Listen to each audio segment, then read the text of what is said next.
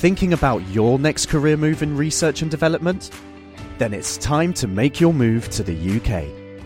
The nation that's investing twenty billion pounds in R and D over the next two years. The nation that's home to four of the world's top research universities. The nation where great talent comes together.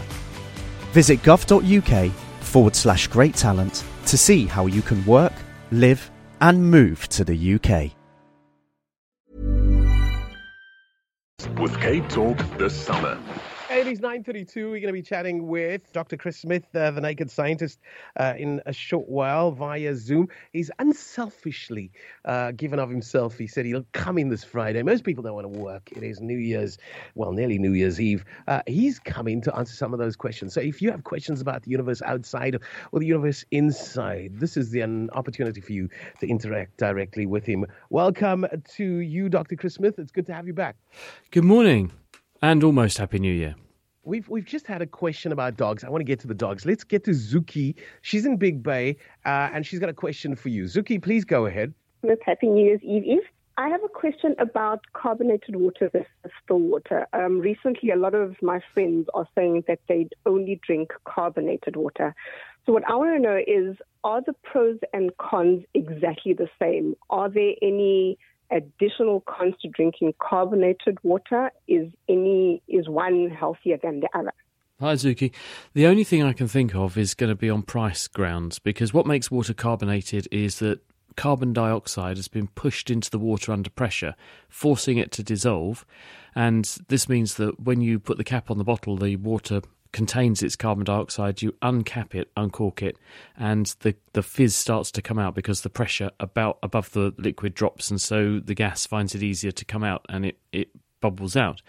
So the only difference is going to be this carbon dioxide there. What effect does that have? Well, the carbon dioxide dissolves to make a bit of carbonic acid, so the pH of carbonated water is slightly lower, but the amount of carbon dioxide is really tiny. The freezing point of the water will be slightly lower as a result. It will slightly erode your teeth more than water that doesn't have carbonic acid in it, because the lower pH will slightly lower the pH in your mouth. But if you've already got a mouthful of bacteria eating your dinner for you, you've already got low pH in your mouth anyway. Your stomach's at very low pH. So I can't really think of any difference on health grounds or, or chemical grounds that it, it makes, other than to the price. Okay, thank you so much. Thank you, Zuki. Happy New Year to you as well. Uh, then we got a message in. I, we did chat about dogs and the tendency, you know, for dogs to be stressed given the fireworks that comes with uh, New Year's Eve celebrations. Um, and, and the question really is, why do dogs respond in this particular way, um, uh, Doctor Chris Smith? Well, I wish I knew, because uh, I have a gun dog, ostensibly a working dog, but we took him shooting and he was the most useless gun dog we've ever had, because he ran off as soon as one, one gun ra- went off and he, he went home. And he li- literally did. He just disappeared. And I had to ring my wife and say, well, we're a few miles away. And the dog has gone and is heading in the direction of what looks generally like home. Can you look out for him? And she rang me back later and said, the dog is home. Uh, he has come from breeding stock that's supposed to be gun dog, working dog stock. So some dogs just are very alarmed by sudden noises. A bang is a sudden, unpredictable noise, and it doesn't matter whether it's a thunderclap, a firework, a gun, a hand clap, a Christmas cracker, or a party popper. It's all a sudden, unexplained noise.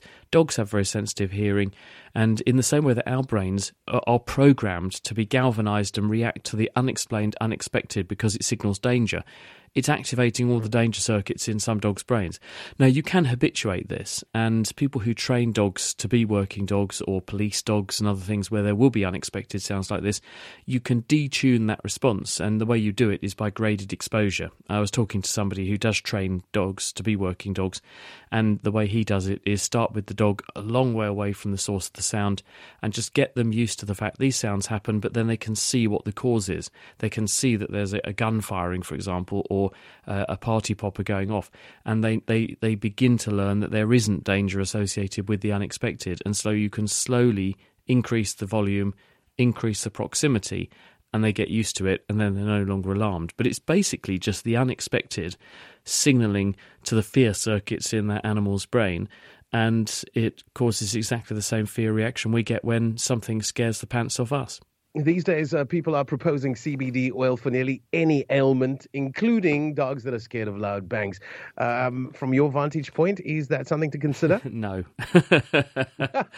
No. I mean, there's a whole raft of snake oil as well as cannabis oil literature out there uh, that that really is just a way of lubricating the passage of money from your wallet into somebody else's. Mm. The data are not there and the evidence are quite scant and it's just not strong. So really, you, you, when you do things that are intended to be done for a good outcome or an outcome, you have to have evidence to support them. Someone needs to have done proper clinical and scientific evaluation saying, we think this can do this. Now let's design proper experiments that test in an unbiased, rigorous way, does A really translate into B? And there just isn't the evidence there around this. I think a lot of it is people with wishful thinking and uh, people pinning their hopes on something without really a lot of evidence to support it. That's not to say there isn't going to be some. That's not to say that it is going to be useless for this, for some of these indications. It may well have a lot of roles in a lot of useful things.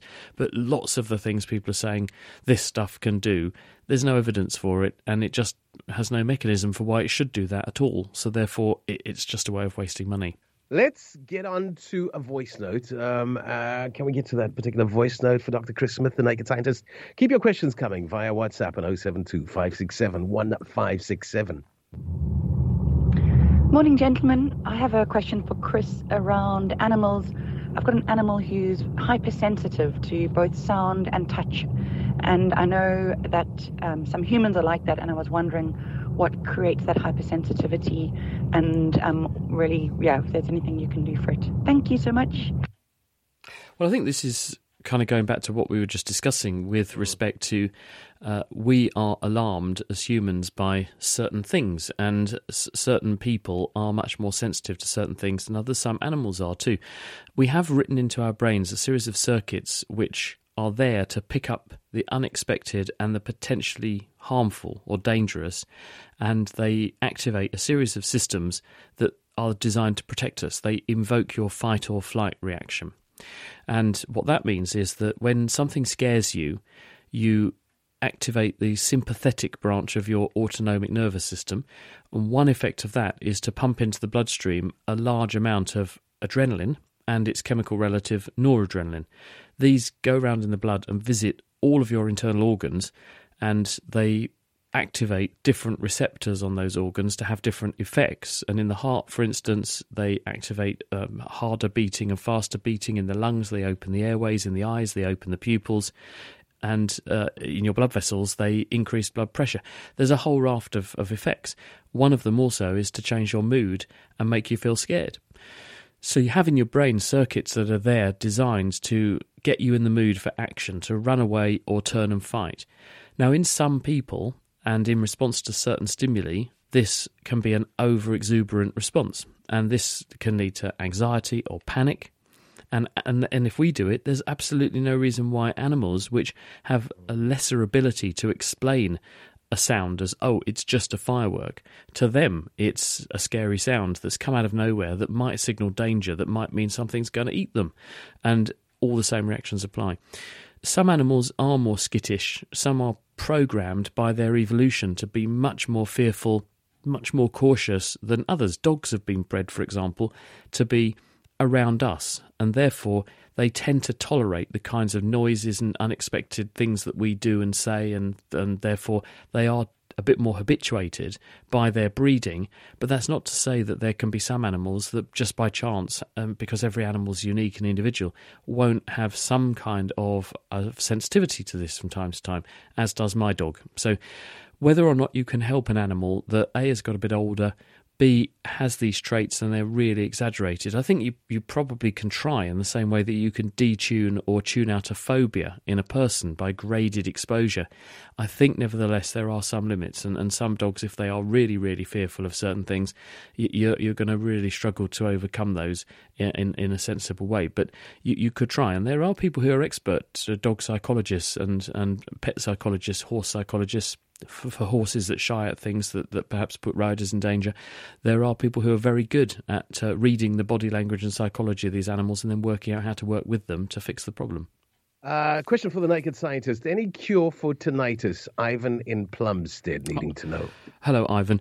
Well, first of all, what is tinnitus? Tinnitus is this sense of a ringing in the ears, a sound, but in the absence of any sound. It's autonomously generated sound issuing from the ear. And people describe whistling noises, ringing noises, banging noises, in some places quite repetitive mechanical noises in the absence of any kind of real sound input to the ear.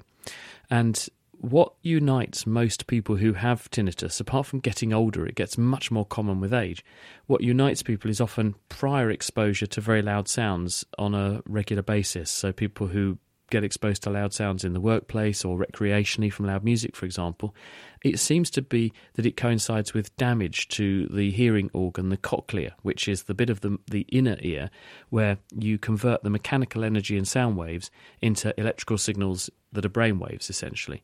Now, why should damage to that part of the ear or hearing system translate into you hearing sounds that aren't there?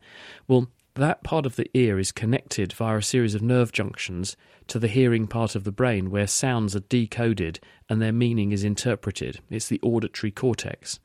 And one of the features of the nervous system is that it's always listening and tuning in to what signals are coming through.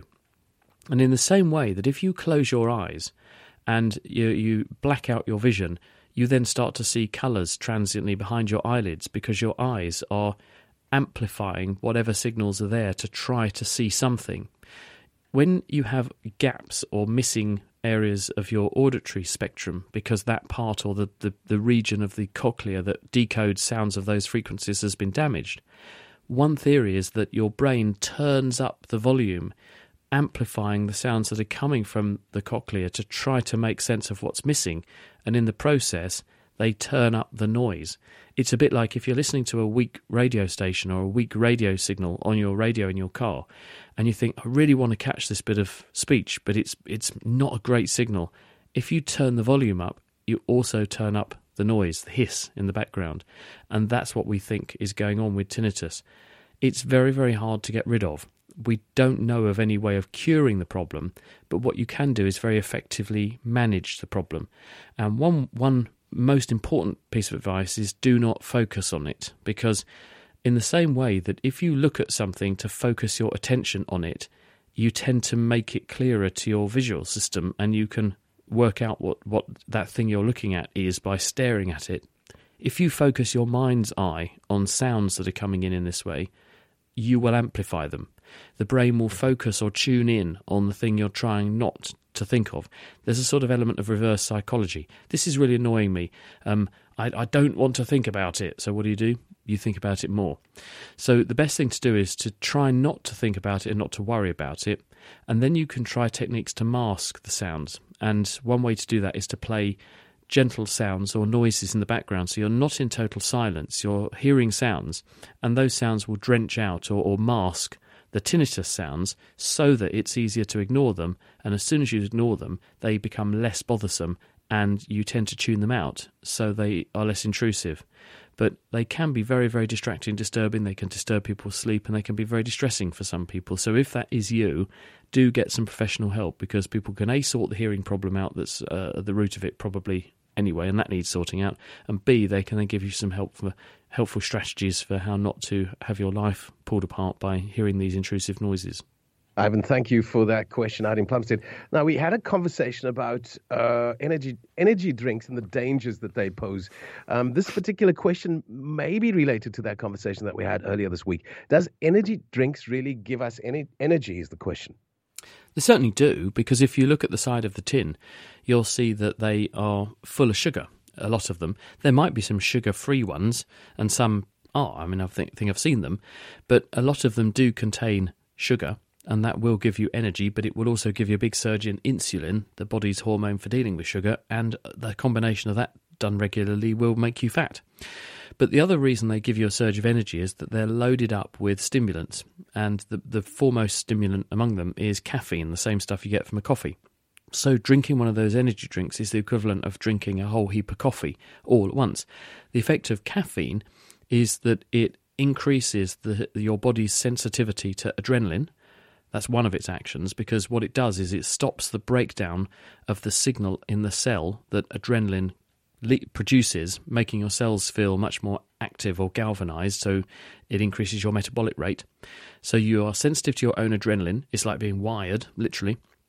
The other thing that caffeine does is it in- inhibits the brain's sensitivity to the buildup of a chemical called adenosine, because as you are going through your day, building up in your brain is the chemical adenosine. And the more of this there is, the more sleepy you feel, the higher your sleep pressure. So if you make the brain blind to the presence of adenosine, it doesn't feel sleepy, or it feels less sleepy. So you will, if you were feeling tired and you take some caffeine, now feel much more awake. So in that way, you feel energized because you're less sleepy than you otherwise would. The problem is that there is no such thing as a free lunch, and you will crash later because your adrenaline, sorry, your adenosine level will continue to climb, albeit uh, in a, into levels that your brain can't at that time detect. But as soon as the caffeine goes away, which it will with a half-life of I think six hours or so, then suddenly you're going to see all this adenosine in your brain again, and your brain's going to say, crikey, I feel really tired, and then you're going to crash out, literally, go to sleep. When you go to sleep, the brain washes out all that built-up adenosine and it resets the sleep clock, which is why when you wake up, you hopefully, having had a restful sleep, feel refreshed. But if you don't have a restful sleep at the right time, you're not going to flush out all the adenosine, and unfortunately, the history will keep repeating itself. So the best thing to do is to not use energy drinks except ex- except on rare occasions when you really do need a surge in energy. It's better not to do this regularly. If you're doing this regularly in order just to feel normal and get through a day, you're probably not sleeping enough and you're probably doing yourself long-term harm. Then we have a question. Doctor Chris Smith uh, via Zoom, of course, the Naked Scientist. Uh, good morning to the doctor. Why does the second cup of tea never taste as good as the first cup? Annette with that question. I'm on my first cup of coffee today, and and I find the second cup of coffee is never as good as the first cup of coffee. So what unites those two? Well, probably it's the caffeine, isn't it? I think we've just woken up, you feel thirsty, you still feel a bit tired and sleepy because you've just been wrenched out of bed by your alarm clock to come and talk to to Cape Talk, and um, as a result of that, you you need that caffeine because you're also a little bit in caffeine withdrawal because you haven't had any all night, and so the levels have fallen. And so that combination of something that gives you liquid and something that gives you a big surge, that wake up to get you going, because that's what the caffeine will do first thing, because it gives you that adrenaline hit first thing. I think that's why we we really enjoy that first slug of something that's a caffeinated bed- beverage. And then after that, you've already got high caffeine levels, and you probably just keep them that way most of the rest of the day, or at least I do. So you don't notice the effect quite as much on subsequent uh, usages, put it that way. Uh, this is a question from Tyrone. Um, Doctor Chris, we know exactly what electricity is, but without using the words bandwidth or radio waves, please explain what data is. Um as used for cell phone and other electronic communication. And what do we actually pay for, uh, asks Tyrone. Uh, Tyrone, what you're paying for is the infrastructure that your provider, the companies that are providing the mobile cell system, have put in. The actual electricity is relatively cheap compared with, with running all the infrastructure and sending all the signals and all the data processing. How does it work? Well, the mobile phone network uses microwaves, which are a form of electromagnetic radiation in the same way that light is a form of electromagnetic radiation, F M radio is a form of electromagnetic radio, uh, radiation, A M radio is the same. It is like light, so it is a changing, alternating electrical and magnetic wave. So you have a changing electric field, which changes a magnetic field, which in turn produces a changing electric field, and so on. It propagates through space. In order to send information and therefore data that way, because although we discriminate between speech and data, that they are effectively doing the same thing. You're converting your voice into data, or you are going on a web page on your smartphone and requesting data. It's pretty much the same, although they use slightly different sets of frequencies. But the way in which it works is you convert the data into your your voice or whatever into a series of, of binary data. And this is transmitted on the microwaves. And the way that they do that is you send pulses of microwaves where, although the frequency is going to stay the same, um, in the case of F M radio, let's talk about that, you, you vary or, or modulate the frequency. So you make the frequency of the wave, how often it's happening, wobble a little tiny bit backwards and forwards, and that's where the information is. If it's the A M radio that you're doing it with, you change the how high the waves are. The amplitude is is modulated. If it's a digital wave, then you're actually encoding information digitally into the wave, where you're sending uh, data that is pulses, and those pulses are the information. And this is received by the cell phone network, and it is then decoded because the information's coming from your phone. It knows it's talking to your device because there's written into the data that's arriving a unique fingerprint, a digital fingerprint that says this is Tyron's phone or this is Clarence's phone, Chris's phone, whatever. It, so it knows whose phone is sending data, and it's also sending data back to your phone with that same signature written in. So your device knows that the data coming in is for it, because your phone is seeing all of the signals that are coming through, but it's only responding to the ones that are for your phone and vice versa. And when that data gets to a cell phone tower or cell phone receiver, then it, the, the data is converted into a format that is then transmitted over the internet, essentially, and it goes via a series of, of different connections to uh, whoever you want to talk to. In, in the case of a radio transmitter, it's just a one-way conversation, of course, because it's data coming out of the radio transmitter, going to your antenna on your vehicle or on your house, and then into your smart T V or, or into your car radio. We're nearly out of time. Let's uh, choose this one. When di- diagnosed with melanoma, run me through the stages from the basic to the extreme, and when is the diagnosis a life-changing event? What will happen to your body when it goes by unnoticed? That is the question. Melanoma is a very common form of skin cancer, and it's particularly common in people with white skin.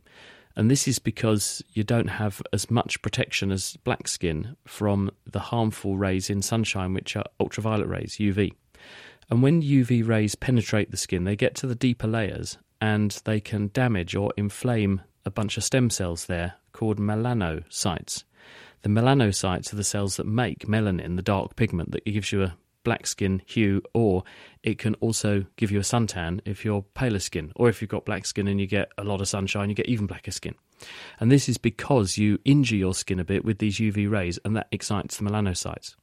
But when you get U V going in and, and causing that inflammation, you can damage the D N A of the melanocytes. And if you damage D N A, you are at risk of getting cancer. And so melanoma is one manifestation or consequence of long-term damage to skin by U V rays. Now, when that first happens, it doesn't mean it's bad news, because your body is very good at detecting this happening, and it destroys cancer all the time. We, we've all got cancer trying to happen all the time, and our body is destroying the damaged cells that are cancerous.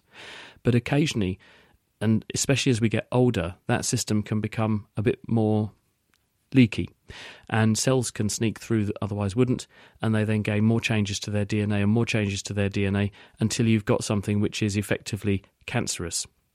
And initially it'll be in just one place in the body, it won't have spread, and if caught early, and the danger signs are a, a, a sort of blemish on the skin that's dark, irregularly dark, it's an irregular shape, it might be itchy, it might be peeling or bleeding, and it's also growing larger. If you see that, then you must take that seriously, and it can be removed. And if it's removed in its entirety and it hasn't spread from that site or breached the barrier at the base of the skin, then there's a good chance you'll just be cured.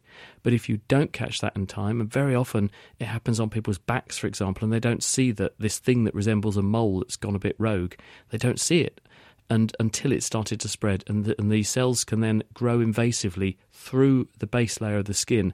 They get into your lymphatic system, they get into your blood vessels, and then they start to spread to other bits of the body, to your lymph nodes, other organs. And by the time that happens, it's very, very difficult to then treat the disease, because you can't cut out all those organs, and those new cancers start to grow invasively and aggressively in new parts of the body, especially the brain, the lungs, the liver, for example, and they do damage to those target tissues and eventually overwhelm the system. And uh, and people, unfortunately, don't live very long once that happens. So melanoma is one to watch out for, because it's got a lot more common. It's gone up by one hundred percent in the last ten to twenty years in terms of the number of cases we're picking up. But thankfully, if we know to warn people, more people can get checked and they can therefore get the disease diagnosed and cured, hopefully if caught very early. And that, Doctor Chris Smith, is all we have time for, unfortunately, this morning. Thank you very much uh, for helping us out with our questions. And I promise you we got plenty uh, that we couldn't quite uh, uh, share with you this morning. Uh, but we'll be chatting again next week. The Naked Scientist, uh, Doctor Chris Smith, joins us at nine thirty every Friday right here on Views and News. Nearly time for news at ten o'clock with Graham Robbenheimer. Thinking about your next career move in research and development? Then it's time to make your move to the U K. The nation that's investing twenty billion pounds in R and D over the next two years. The nation that's home to four of the world's top research universities. The nation where great talent comes together. Visit gov.uk forward slash great talent to see how you can work, live and move to the U K.